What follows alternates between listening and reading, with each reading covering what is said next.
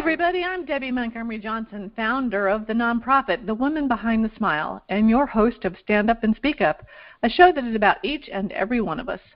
Many of us have something, something we're hiding, something we're ashamed of, something not through no fault of our own or through our own making we keep hidden, and that in turn keeps us hidden from each other and the world. Good people go through terrible situations. Wise people know when and how to let it go. Everything that happens to us helps us grow, and while it may be hard to see it right away, the most important thing to do is to change your perception about your circumstances. Regardless of what your personal experiences or traumas have been, this showcase series is designed to ignite the light in you, as well as providing safe harbor, education, personal growth, and resources so that no matter where you are on your journey, you'll have the courage to move on when you're ready. Stand Up and Speak Up features ordinary people who've been through extraordinary situations and struggles and found the courage to step out from behind their smiles and speak up about their experiences and the lessons gleaned from those experiences. Everybody heals at a different pace, and we recognize that. So come on in, have a listen, and enjoy the ride at your own speed. It's another day in paradise, and I love to say that for my Canadian friends. There's no Canadians on this call right now, but we have folks from Taiwan, we have folks from Finland, we have folks from Texas, another country. Love to say that for my Texas friends. But you guys, we're coming here from South Florida. It's another beautiful day, and I'm so excited to be hosting this episode of Stand Up and Speak Up, an international version with an extraordinary advocate for change, my friend Alina Usola. Alina, welcome to Stand Up and Speak Up. Thank you very much. I'm very excited to be with you and sharing our sister stories. Yeah, who would have figured 10 years ago we would be in this position? But, you know, it's all turned out for the good. And yeah. I'm really pleased that you and I have met through the Society of Citizens Against Relationship Scam or SCARS. Yes. Uh, I'm on the board of directors. You're one of our international advisors. We've done a lot of work together. And I was just looking at the interview that you and Dr. Tim McGuinness and I did, and I just laughed. I'm like, it is, we have so much in common, even though we live so far away from each other. And I just felt at that point that we needed to speak a little bit more because yes. the word's not getting out enough about what's happening with relationship fraud. And so that's why I brought you to my show. Welcome, welcome what I'd like to do, I do this with all my guests. We're going to do this just briefly because I really want to get into the meat of our conversation. I want people to know who you are, Alina. Where did you yes. grow up? Tell me a little bit about your family. Well, I grew up in Finland, actually in Lapland, just where the Santa Claus is. Because, you know, of course, he's not in South Pole, he lives in Finland. there you go. and his wife, too. So I was born in that in exactly in Rovaniemi where where where he lives. And um, and when I was 16, I moved to Australia to live with my grandparents. So I have I I have I'm a citizen of two countries, and my mindset is um, with two countries. And I actually went to uh, university in Sweden, so I've I've been in different places, have different kind of experiences. Well, that's wonderful. So I'm a historian. You grew up with your grandparents. Do you have any siblings? I have a do- I have a sister, Mia, who lives um, who lives not very far. Like in Finland, nobody's very far from each other. Okay. And um, I, I've been living in Australia for quite a while, but three years ago, before Corona, we moved to Finland with my do- with my, my youngest daughter. And because of Corona, we never got back to Australia. And now that we've settled, we are we've settled being here. Okay. And uh, so it's it's it's a lot of fun. And uh, in here I have my two sons, my eldest son and my youngest son. So and they are living like not very far from me, so I can basically walk to see them. I am really really happy about that. That's and really nice. See, as you can see, this is Finland in, in spring, and uh, it's very very nice. We are now having all this green, uh, green here. I, I what I do is that I take care. I'm a carer for my youngest daughter who is in wheelchair and has a very uh, uh very um, rare epilepsy. So this is this gives me time to do writing and to do things what I want to do. But as an uh, at university, I studied history and business. so. well, you've had you've had an extraordinary life, and I'm so pleased to hear that you're around your kids. I'm I have four four kids, three three sons and a daughter, and the youngest is nearby, about an hour, but everybody yeah. else is across the world. And exactly, I still have one daughter in Australia. Well, thank goodness for FaceTime, and we get to see them a little bit. But yes. Um, your family was very involved in in your story, uh, whereas mine, exactly, yeah, mine, I basically pushed them out. So let's just jump in because I to, I named your story "Love on the Line," which is actually the name of your book, "Love on the yeah, Line." Yeah, have a look. Can you yep. see it? Love on the Line. I can see in the back, and I've got it out on the on the thing. Uh, this happened. Your story happened not long after mine did back in two years was 2014 i believe. Yeah. Tell me how this happened. Let's just jump right into it because this is a, a survivor story an advocate story. We don't get to hear much from the survivors. Most folks are not like you and me that they don't want to really speak up in public. But i think it's very important that we get the message out so that people understand it's happening to men and women around the world no matter how educated, how well financed, how well trained we are, it can happen exactly. to anybody. Yeah.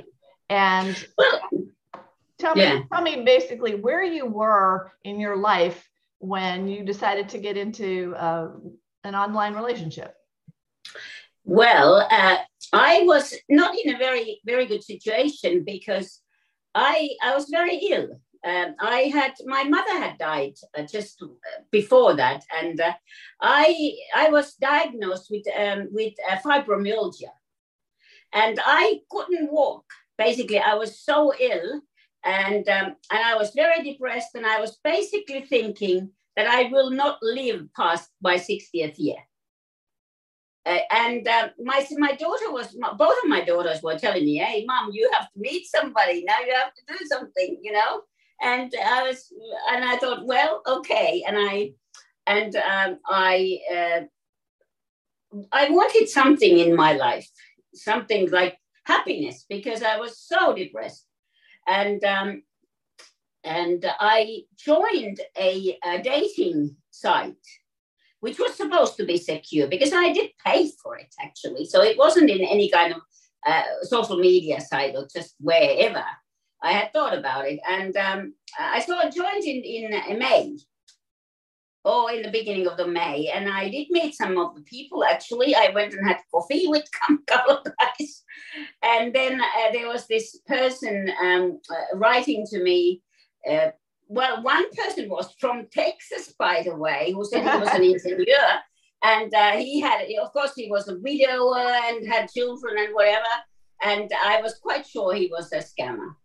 Okay, so um, uh, so I met this man. I thought he was living actually, uh, or he was born near where I was in Australia at the time, and um, uh, so I thought it was quite okay. And he was very nice, and he he had actually he was uh, in Afghanistan, and uh, we started we started chatting, and um, and um, he turned out to be a scammer course. So he, he became my, my scammer.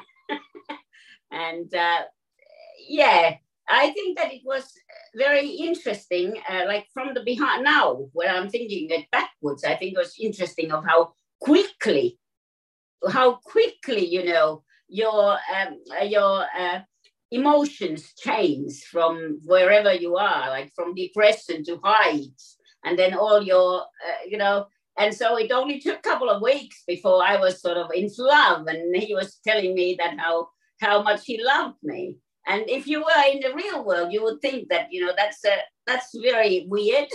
but my grandmother actually had lived in Australia, uh, uh, went to Australia um, from Finland, and became became married, and she had written uh, letters to Australia for three years and never met the guy and then she went there and got married immediately. So I we had this kind of a experience before that. so I knew that you know you can meet people with not seeing them.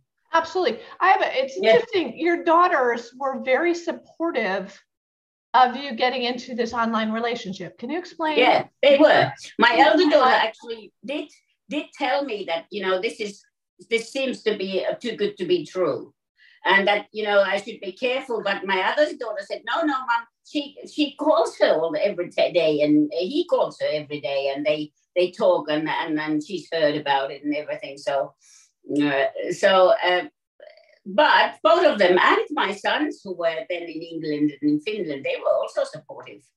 Until I until I sent them, uh, I got the ask, and right. um, I sent him money, and then I asked my son in England to to to um, investigate. Okay, hold on, hold on. Said, yeah. Hold that hold that thought for a second, because yeah. I'm going back to much. I think about when I got involved. My yeah. husband had died six months later. It was my friends that were saying, "You need a life. You need." Yeah, that's exactly what happened to me. Right, and so it's our okay friends. I always say that we need a dating buddy, but the dating buddies need to be the people that are a little more objective because my friends were like you or your family. And my mom even. I, I even talked to my mother and she was so excited because one of her girlfriends who was in her probably late 70s early 80s had met a gentleman. They met in person and then yeah. well they met online but then they met in person and they ended up getting married. So my mom's experience was positive. All my girlfriends experiences were positive I yeah, so not... it was my, my my except I had a two good friends who had married their uh, the persons they had found. My son actually has married a person. Is married still to a very lovely lady who she met, who he met, you know, online. Everyone else, in my experience, has got it. Nobody else has had a, a scammer. Well, that's what I wondered. Had you ever heard of online dating scams prior to your experience? Ah, that then. was not. I, I don't. I don't think that I had actually uh, pay, paid any attention, and I did think because I had uh, I had gotten into a dating thing which I was paid, which I paid for, that it was safe. But uh, before that, I had been in another dating place where, which was actually an American place, where you had to pay quite a lot and I had met these people, and I think like really that that was a scam. A lot of money was was taken away from you, and and and not nothing came of it, and they didn't really choose anybody who you would find. So I was quite quite quite disappointed with those two. What is interesting, I'm thinking back to the dating sites that I had gone onto. Again, I'd been on a faith based site thinking it was safe. I don't recall getting any pop ups or any security alerts saying you know, be careful, be aware there are scammers on sites. I, it's tucked into the fine print. So in as we're as advocates, you know, I want public service announcements out there saying, especially over 50, be careful. This is happening. These are the, the signs. That doesn't happen on on That would sites. be really good. In Australia at that time, we had uh, they they started being alerts afterwards, and really? um, because I went to this group with the police in Queensland. And um, with there, I met quite a few people who also had been scammed, and um, they did they did take it up with these um, dating sites, and uh, particularly one of the dating sites started to be very very good, and they started really finding out what's happening behind the scenes. Do you think people really listen to tales of beware? Well, I don't think so, because you know, even though you say that okay, they are scammers, and they people become like, oh no, it doesn't happen to me, because you know I'm so good, and they they become quite um, quite arrogant about it, and then they like look look to those people who have been scammed that like those people are stupid to make them feel bad. But I don't think that when you are actually in that situation yourself, and you meet somebody which you don't, even if you don't see them, and particularly if you don't see them, because you can say things much easier without seeing these things, these people. And when your hormones start going up and all these, you know, uh, the brain, uh, brains and, and dopamine and everything starts coming up in your mind and you become excited I don't think you give anything, like you give a damn about them or whatever, whoever says, because it's all about your pleasure. I agree with that because I remember my kids saying, Mom, don't, don't, don't. And I'm like, hey, I'm the adult, leave me alone. And yeah. all those, in addition to the feelings of, you know, when you're 16 and you're dating that you're not pretty enough, smart enough, all that, I was like, okay, I'm 52. I can probably get over that. But just the excitement of somebody listening and yeah. caring. And for me, it was safe that he wasn't here because I wasn't ready for somebody in person. Yeah. But I wasn't anticipating. I wasn't anticipating someone taking. Yeah, and one of the things which I think is that because they do agree on everything you do. Mm. In my book, I have a whole uh, chapter about it. How they do. They they everything you say, they take a clue out of that. You know, and it, it, it doesn't matter how long you go and what what your what your opinion is. They will also always agree, and it's lovely hearing somebody agreeing whatever you think you know, and it's uh, like, all the time. They never say no. They never. There's never a word which would be uh, which would be cross. and of course, that country that contributes uh, to the uh, to the dopamine going up and your excitement, and that also is a very good trick at getting your brain to agree. Well, that's true because then they start isolating you from others that are the naysayers. Yeah. Haven't thought about it. You're only listening to someone that is very positive and encouraging you to do what you're doing. Hadn't thought about that, but that is definitely what happened to me. And and I justified the red flags. I actually call them pink flags. Yeah. Because they didn't stop me. They just might have slowed me down. Did you have any times when you kind of got that gut impression that maybe this isn't right or did it was it just happening so quickly? You just went along with yeah it? the only only thing i i thought it was was the picture. Because uh, this this um, person who was talking to me he said he was 185 centimeters tall which is pretty tall. That's like six foot one. And i looked at this picture and i thought he's not that tall. He's actually quite small man. Was he in, in a, he was in a military uniform? Yeah in that little picture in that picture. But the but the person was talking to me and telling me that he was like six foot one. You were talking and then so i i was uh, thinking about it that this is not really um, in my mind but i did it, i didn't care about it. I, I, I went like okay.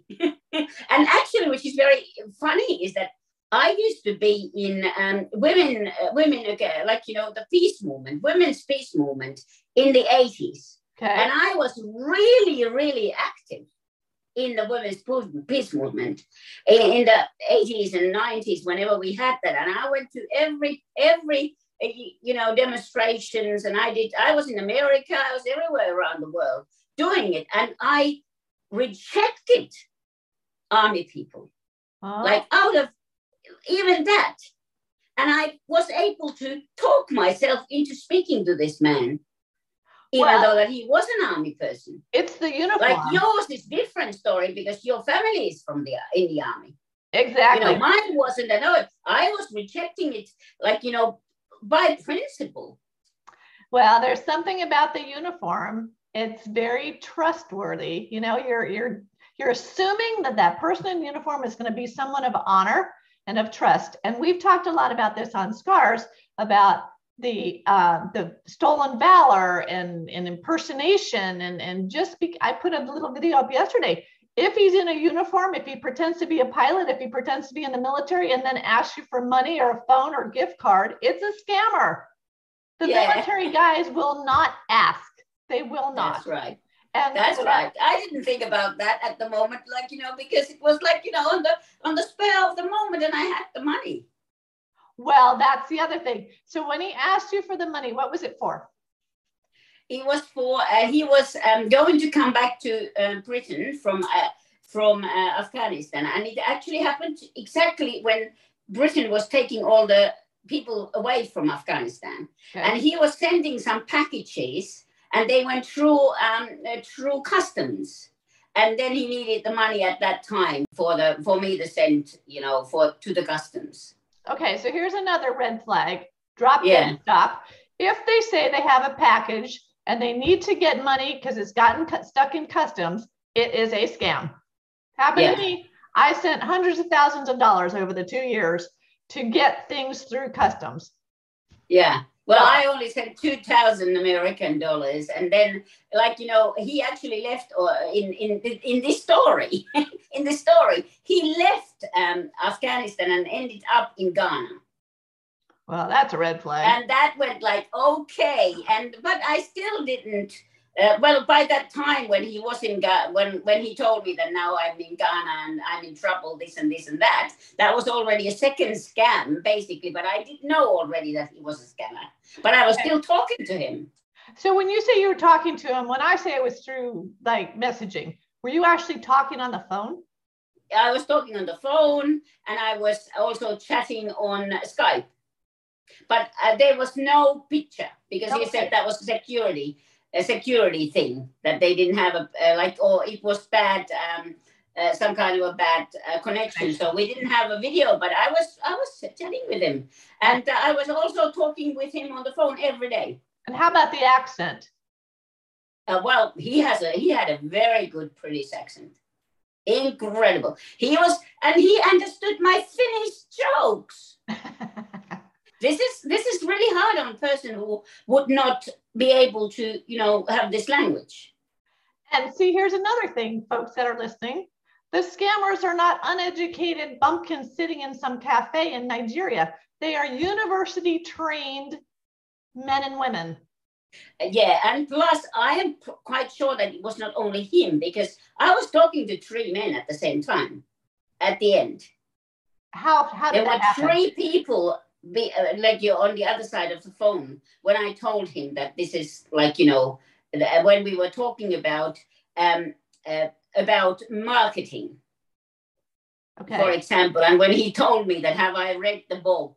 This this one book in marketing which which is used in um at the uh, Stanford for Okay. marketing.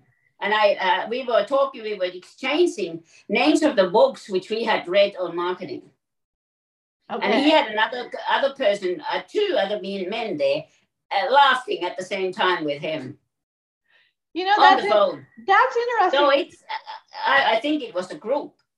Well, I'm sure it was. And it's interesting to me that he was talking about marketing because I remember I had conversations about business plans. We were actually doing a business plan for my my guy, you know, his his business.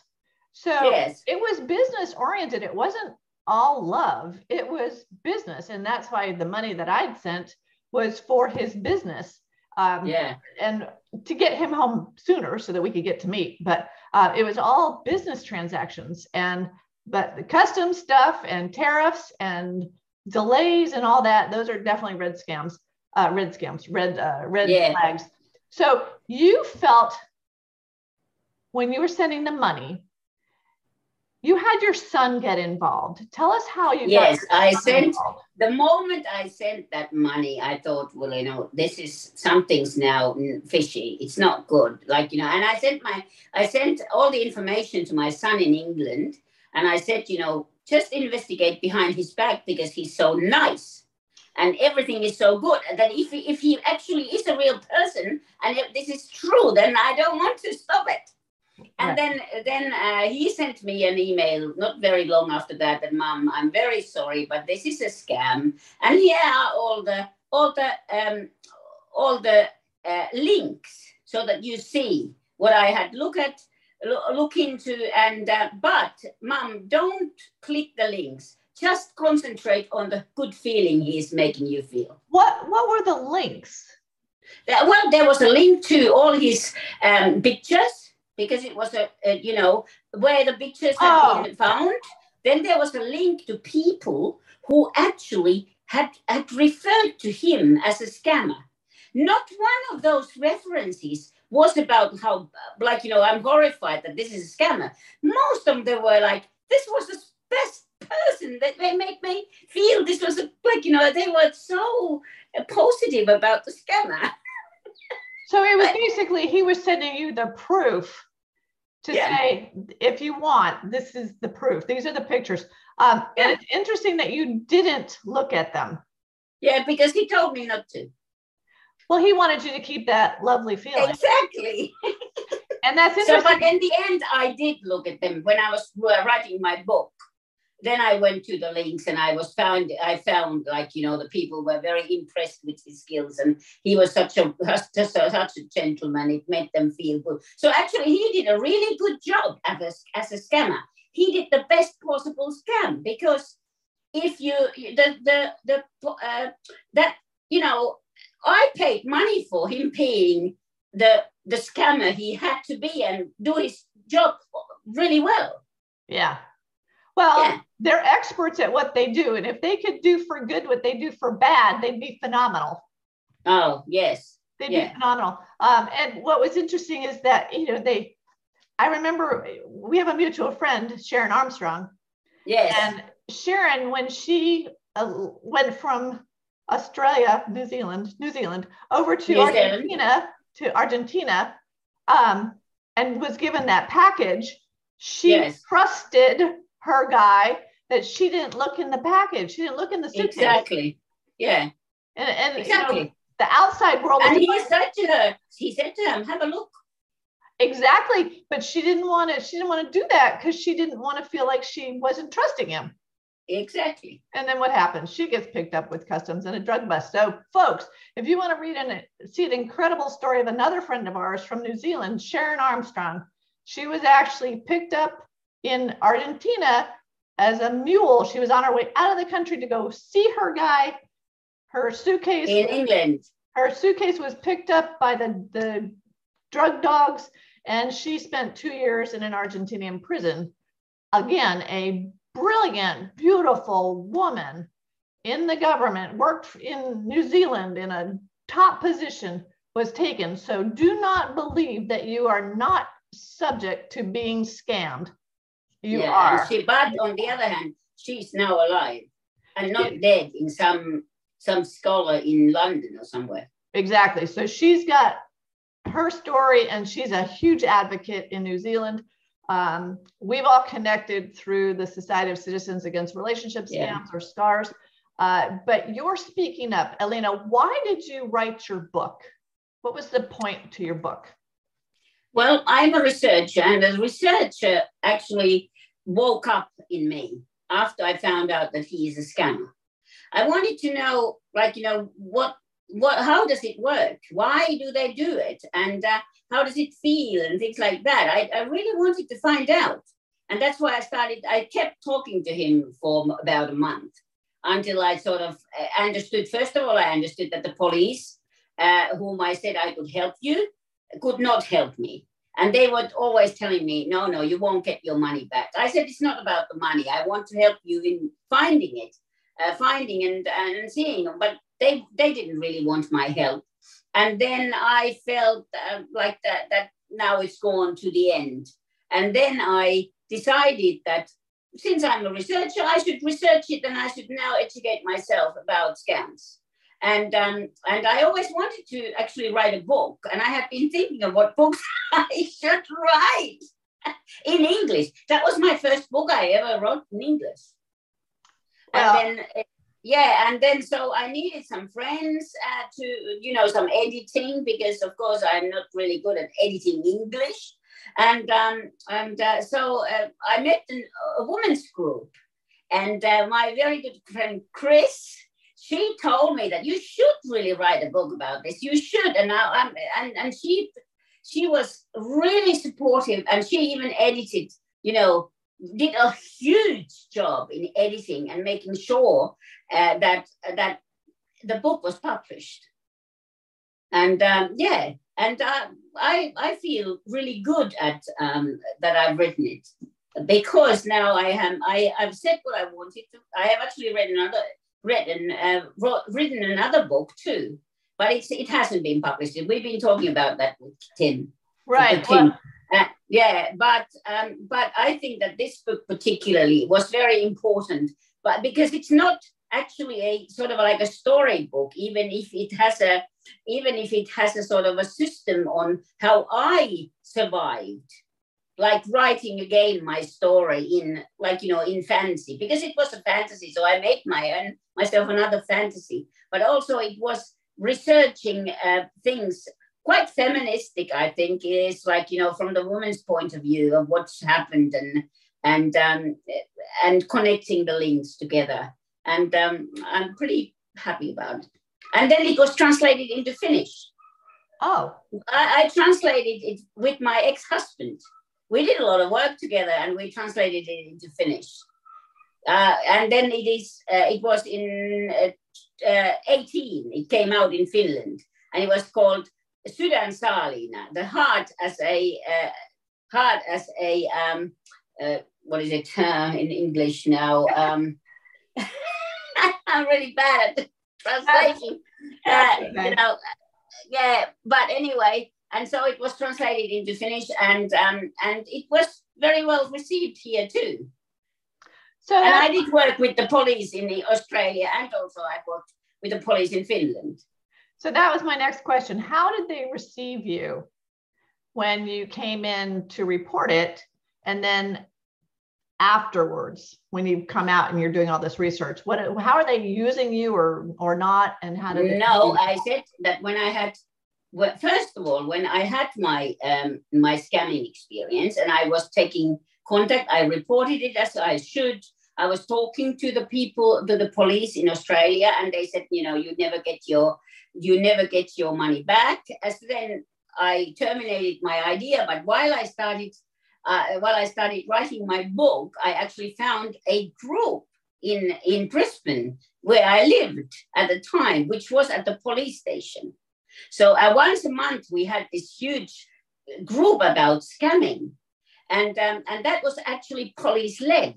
And there was a very nice uh, officer who who was came pretty much involved. And we had all these lecturers coming in and talking about scams and everything around it in, um, uh, in, uh, in Brisbane. We also had a, a, big seminar where, for example, um, our uh, New Zealand friend came and gave a speech. and uh, we were all there, uh, you know, in this seminar because they've done quite a lot of research at the university about scamming. And I met all these people. And so it became like um, everyday life for me. And that uh, through that, I feel I, I was um, surviving much better, that I wanted to talk about it to other people and I wanted it to be public. And so I can say that the police then, after this group started working very well, but of course, the money ran out, and now they don't have the group anymore.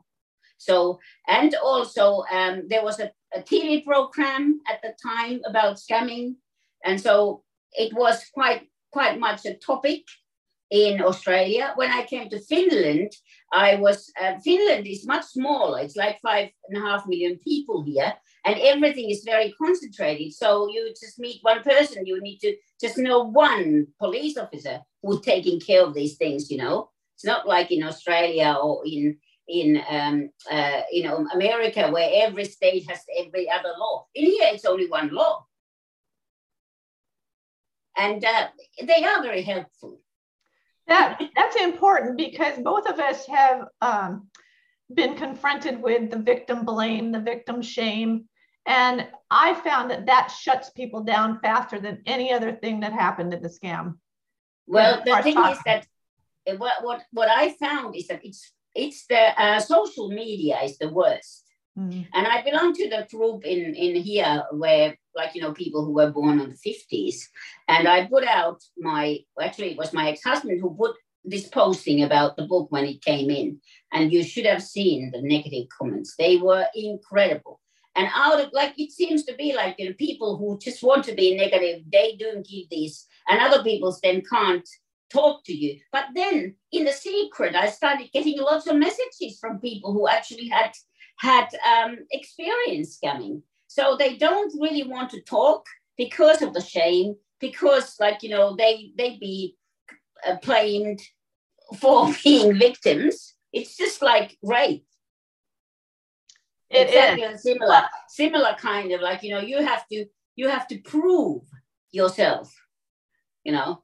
Yeah, And- in Finland, yeah, they, we got different laws for rape, for example. They they are now fixed that law, but uh, but um, but it is like how it feels. And in Australia, they actually have a research done where they use the same method uh, where they refer to rape cases, like you know, in the scam.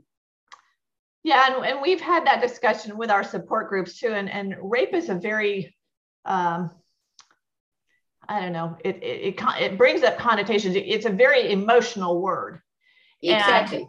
We're not saying that what happened with online relationships is a rape necessarily, but it is a violation that feels very personal. I mean, for me, it was, and I've heard you talk about this, it's the trust that's been ripped from you, is your heart, it's your emotions.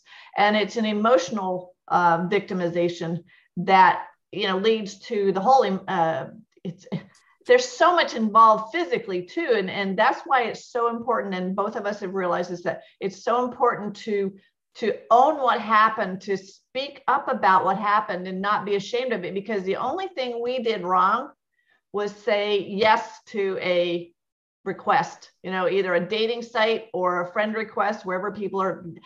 The once we said yes, then whoever's on the other end of the scam is Yeah. has got you hooked. They know. Yeah, I don't know if you know about this. Uh, There is this, um, uh, like you know, the the concept of true believer. Do you know about that? No, The true it. believer believes that all the other people, we have been actually, like in Australia and Finland, we have been brought up in a way to believe that other people do act truthfully. Yeah, well, Yeah, so that's a true believer. We do believe that when you meet a person online, they're also truthful. They actually do actually want to meet you online. They do want to, uh, you know, uh, be positive. They want to have a relationship, and then they you they actually even if they say that you know I have a business here and can you can you just um, give me this money so I can come and see you? They believe that that's true. Yeah. yeah, we do. So true believer. We do. So here we're, and we've talked about this too, as far as, you know, the stranger danger and being skeptical and all that. It's, we don't have a manual for being online yet. And Yeah. No. we, we want to be kind. We want to be friends. Uh, we want to have these relationships because we trust in the goodness of people. Exactly. However, there's the other side of the veil here that is evil. And yeah. They're banking on us being kind because they know how to manipulate and take. Exactly. And I think that it will take a couple of generations actually to before they before the young people are educated in being online the right way and being able to it, it's not us. We we're sort of not going to do it anymore, but but younger people are are better. But also as as the data shows, there's a lot of scamming happening with very young people. Absolutely. And we see that all the time now with the whole cryptocurrency and what we call the pig butchering, where it's the financial scams. There's a little bit of love and emotion involved, but it's all it's the let's uh, let's get this investment. I'm doing well on this investment. Can you, you want to invest with me? And then young folks are losing it, and they're they're. But it's interesting the the difference of the age groups. And Tim and I were talking about this the other day that the the younger ones if you can if they've been taken and then you explain to them what happens then you say you know what you're 25 years old you have a lifetime ahead of you to make something good out of this bad experience you have an Yeah. opportunity and time to make your money back Yeah. so don't waste it. Don't waste that time. Uh, our age group, you know, we're in starting looking at retirement. A lot of our women are already in retirement. They're giving up because they're like, we don't have time. We don't Exactly. have time to get our money back. But my parents are in their 80s and 90s. I got 30 more years. We got time, right? Yeah. But- yeah, but also there's a there's a like you know in the mindsets of people there's a difference between if you are scammed uh, like with the romance or if you are scammed financially. Yeah. Because you know when you're scammed financially, it's it's more appropriate to be scammed financially than with the uh, with the um, uh, you know uh, romance because romance is about your feelings and how you uh, your dopamine, but financial that's serious, you know.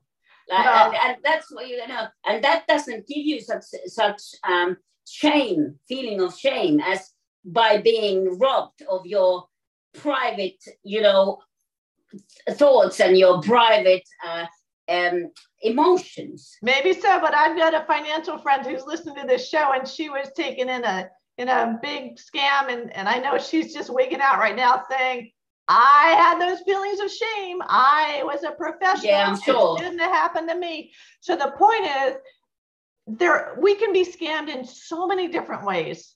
And exactly. the whole the whole thing here is beware and be aware of what's happening out there. I think we put our blinders on. We don't want to see the bad, you know, or we think like it's never going to happen to me. Well, yeah, well, I'm sure that you know people. Uh, well, like uh, in Finland, for example, you talk to your friends and they can tell you quite a few people who have been, including themselves, who have been scammed by somebody who's called them for uh, to uh, update their computer or or done very simple things, but you know, very they fall on them day by day.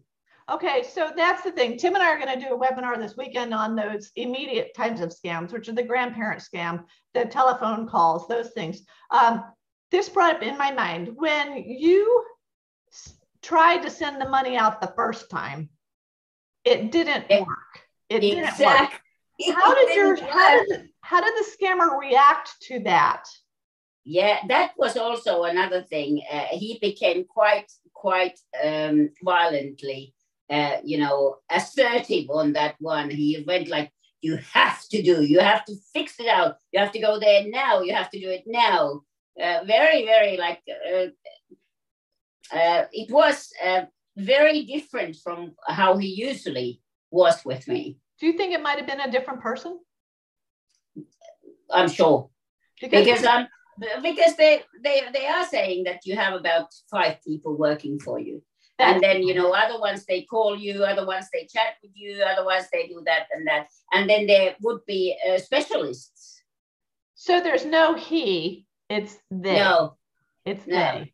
It's they. It's they. And I do have, uh, like you said, your that you met this person actually who was your scammer. Are you sure that it was exactly that person, or it was he was one of the scammers? Well, I know it was that one of that day that confessed to me. Yeah, he, came up. Now, I I I wasn't looking around the room to see if there was anybody else there. I had was yeah. so blown away that I saw this one person, and I'm thinking, holy moly, what have I done? But like you, at that instant, that got the, it, you know, I was an Air Force intelligence officer and a banker. So all those roles came back like when I hit that wall, when I saw him. It's like, okay, yeah. now how do I catch him? And then I wanted to know how did they do it? I wish I had been a fly on the wall to see how they were doing it, which is exactly what you how you felt. You wanted to know yeah, how, exactly how they did it. I, I wasn't, uh, I did not care at all about the person actually. Yeah. About the person who, uh, who, who it was. I didn't want to see him. I had lots of friends who wanted to see them and to make them apologize and everything. I, I didn't care about that. I, I was just caring that, that this is such a big thing in the world and that other people can tell other people all these lies and they can they can and they actually expect us to act in a personal way in this particular way. We are so predictable to these people. Yeah. And i was really taken back by that. I i, I was thinking i'm not so predictable but i was. Everyone is. Question. When you understood it was uh, you had been taken you were, you yeah. were scammed uh, and you kept involved with them? Or yeah. What were you asking? Were you trying to? I was asking about the. I was asking about the how how it worked, and particularly I was asking about how he was marketing it to me, and it went so long that we actually changed books names. Wow. And and at the end, I well, when he this um the he was he was in Ghana then, and he was telling me that you know he has to sell his Rolex because he doesn't have any money. And I said, you are telling me that you are general and uh, you don't uh, you are asking me for five hundred and uh, like you know dollars. And if and I said if you ask the same from from twenty people like 20 women you are you are asking them then you make about 10,000 in a week. Well that's like even if half of them give you this money and we were like it went into this particulars uh, in, in, particulars and and then there was this uh, they, i also did a plan for how how this would go forward because i wanted to see how much how long he will agree and it went until the end. And, you know, uh, even when I then said to him that, okay, I know you are a scammer, it was wonderful, but it's not true. He still sent me a message saying, you are, this is, you are the best. I love you so much. I will never, ever find another one like you. Well, that's so what I needed to hear. So you left happy. Yeah, and here's another thing. It doesn't matter how much money we have lost. Is it a dollar? Is it at $2 million? It's the point that we were taken for a dollar, uh, you know, for yeah. any amount of money. And we're not going to get the money back. So, folks, if you've lost your money, don't plan on getting it back. It's a gift if you do. And I've seen some court cases now uh, recently when a judge uh, sentenced some scammers to quite a few years in jail, in prison. Uh, they were required to make restitution. Well, the scammer it, himself, the one little guy or five little guys we're talking to, they're not necessarily getting the money. You know, no, I sent no. money to Hong Kong, to England, to I never sent money to Nigeria. I never sent money to Ghana. You know. Yeah, but so, the thing is that the Ghanaian police and the Nigerian police is not wanting this money for us, no. uh, the the uh, victims. They want the scammers pay taxes. So they want the tax money for themselves. That's what they're after. And that's why they are going because we are we got we talk about millions, millions. Yeah.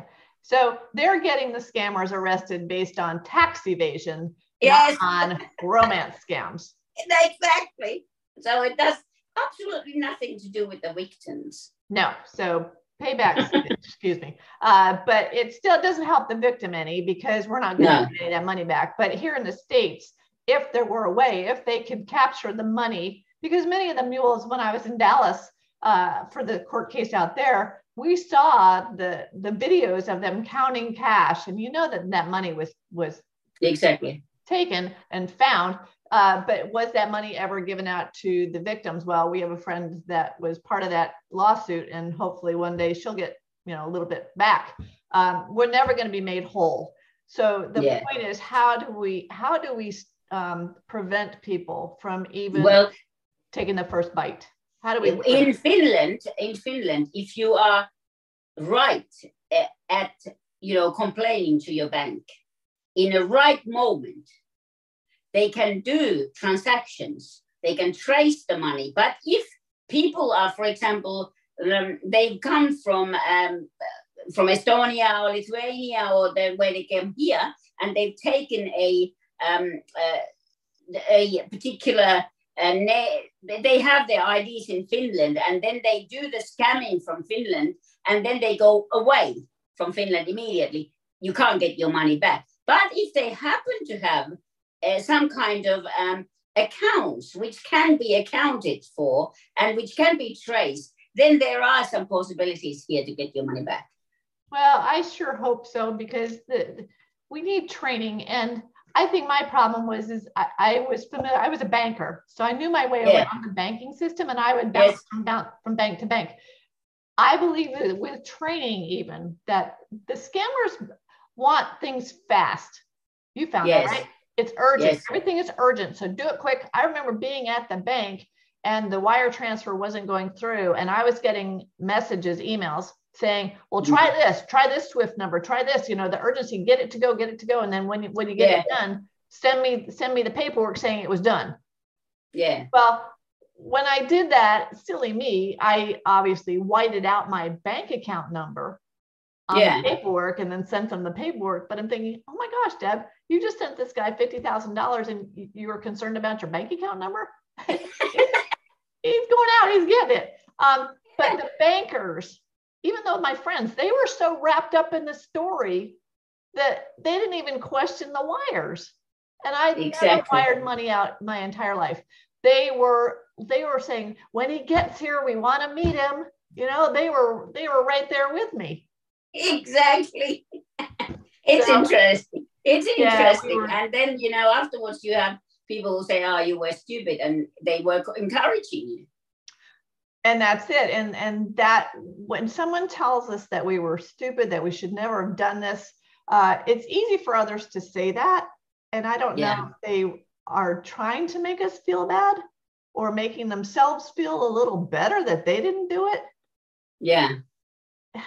I don't know. It's it's it's weird. I think quite quite. Um, I I haven't figured it out yet. Why there is so much resentment there? Is it because is it because people are feeling that you know they are better than you, Mm. and they want to be better than you, and they don't they can't themselves believe that they would ever do it because they are so good at these things, and they can't admit it to themselves that they can actually do wrong. right I haven't figured it out yet. Why? Why can't you say that, okay, we all have to learn? I have to educate myself. I do every day because they're, Yeah, they're- But you know, it's it's everyone's. I think that it is your uh, your duty in your life to educate yourself about this because we're coming up with so many new technical tech, technological things. Like you know, the war now going on in um, in uh, and all these cyber cyber attacks and and whatever. It just came out today that they that that was the thing why Eurovision contest had five countries who didn't were able to take uh, talk about it on the phone. yeah well you Yeah, just so- you've got to be careful and and here's the thing i like to tell people too is like they, they think it's not going to happen to them and that's wonderful i hope it never happens to them Yeah, But exactly. it could happen to their mother, their father, their daughter, their son, their best friend. Yeah. And if and I think that they should be they should acknowledge that and that you know it's everyone's own in in everyone's own interest to educate themselves. It's even though that they think that they know it there's always new uh, new information always new technology quicker technology and the and the scammers are always ahead of you. They they uh, because it's a job they it's their their job to learn everything and to be ahead and uh, psychology, uh, like you know how the psycho- psychology work. If you say one thing, they're going to take it to themselves, and they're going to it's going to reflect on how how the next person is going to be scammed. absolutely they have playbooks Yeah. and they sell them and they they know they know how to do it and we know how to prevent it. We know how to make people aware. It's just we've got to get the word out. And I'm so Exactly. grateful. I'm grateful for what you're doing in Finland and in Australia. I'm grateful for Sharon in New Zealand, for all the SCARS organizations around the world. Uh, we've we have an international audience today that know it's happening, but until Yeah. we are strong enough to accept it that it happened to us, and then ta- take our pain and turn it into a purpose and a Mhm. passion, which you and I Yeah. have, because I spend more of my day with the woman behind the smile and scars stuff than I do with my company. And I don't get any money for this. This is pure love it for others because I don't like it when I'm I feel horrible when I get an email from someone that says, I heard your story. I wish I had heard it before. Dot, Yeah. dot. So yes, and I do get I get um, maybe from two to three um, uh, messages each week from people who have either read my book or uh, or, found me somewhere online. Or uh, there's also quite a lot of different uh, media. Uh, it's it's lovely that you know media finds you too. So now I'm going to going as an experienced, uh, knowledgeable person you know. So and, and I've been asked all these questions, so it's it's going forward. It is, and that's Not like a victim anymore, and but it's taken a while. It's eight years now. yeah, for me it'll be 10. So Yeah. there's light at the end of the tunnel. So for the survivors that feel like they're still a victim, you're not a victim. Okay. You're Exactly, and the life goes on. life has That's to go on. thing. It has Yeah. to go on. And you have got to move forward one step at a time. You know, don't judge your your progress by where Elena and I are. It's been eight years and 10 years. So if you're only into it two months, I'm grateful that you recognize what happened and that you're taking the steps to put yourself around people that will support you because you do not want to be around those naysayers. You do not want to be around anybody that's going to put you down because that will stop your progress. It'll stop your recovery. And Elena, you've recovered. Did at any point, this is a little personal, did you have a therapist or was it just family or friends? How did you personally get through the betrayal of the I never had a therapist. I, I did study about therapy though. I and I did um it's in my second book uh, how I did it with the with the different um like I'm I'm a researcher though I basically made a research program out of it and I get I did do a lot of hours in finding out what kind of um, different methods I could find to become like you know feel better about it. And uh, not only me but how how I how I felt that other people also would be able to uh, use these methods as survival uh, Okay. from there. And it it did uh, I put lots of lots of time in research. And I think that because of that I had distanced myself from my own case and taking it as my research case that was helped me that was my therapy I think Exactly. with, with with Sharon, she went to prison for two years. For oh, goodness sake, she could not be involved in anything, and she basically distanced herself Wow. pretty much Yeah, this. and, you know, Yeah. you hear about her story, and then that's when you start feeling grateful for your own problem. You know, Yeah, we've all been through something, and it's it's been very hurtful and and distressing to ourselves, to our families. You know, when you're a victim, you're not the only one. It's your whole family, it's your circle of Yeah. friends, it's your community. Everybody becomes a victim when one person is taken. And so it's incumbent upon us to stand up and speak up and, and get the word out. And I so Yeah. appreciate what you're doing. We can find your book called Love on the Line, and I can't read the fine print. It's got a long section. section. It's on Amazon. You can buy it on Amazon. yeah. It says how to recover from romance scams gracefully and without victimization. There you go.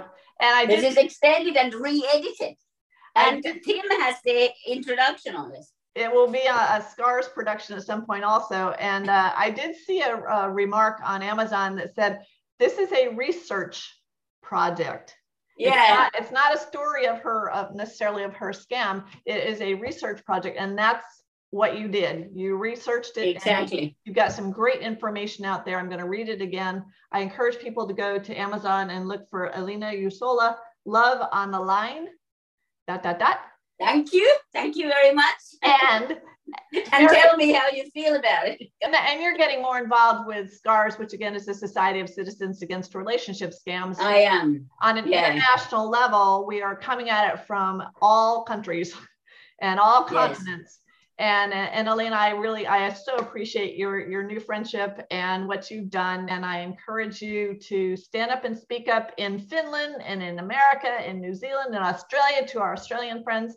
Anywhere I can, I am very, and thank you very much, uh, Debbie, for inviting me. I'm really pleased to be able to uh, talk about this. Love on the line, Elena Uzola. It has been a fabulous conversation. Thank you so much for being with us. And it's been a great stand up and speak up day. Thank you for listening to Stand Up and Speak Up. We are dedicated to encouraging you to remove the mask of embarrassment and to being your best self. If you are the victim of a scam or cybercrime, please visit againstscams.org for assistance and guidance about options and recovery. SCARS, the Society of Citizens Against Relationship Scams, is an incorporated nonprofit crime victims assistance organization based in Miami, Florida, supporting scam victims worldwide. If you can, make a small donation to help victims around the world receive the help they need. This episode has been sponsored by BenfoComplete.com, a vitamin supplement company that supports happy and healthy hands and feet for those with neuropathy. If you or anyone you know struggles with the pins and needles or numbness in their hands and feet, check out our benfotiamine products at benfocomplete.com. Use the special code STANDUP for a 5% discount on your purchase. Again, thank you for being with us today. Go to my website, The Woman Behind the Smile, for additional resources and information. Subscribe to my YouTube channel and enjoy the replays. My books are all available on Amazon.com and Audible, and I encourage you to join us again. Have a great day.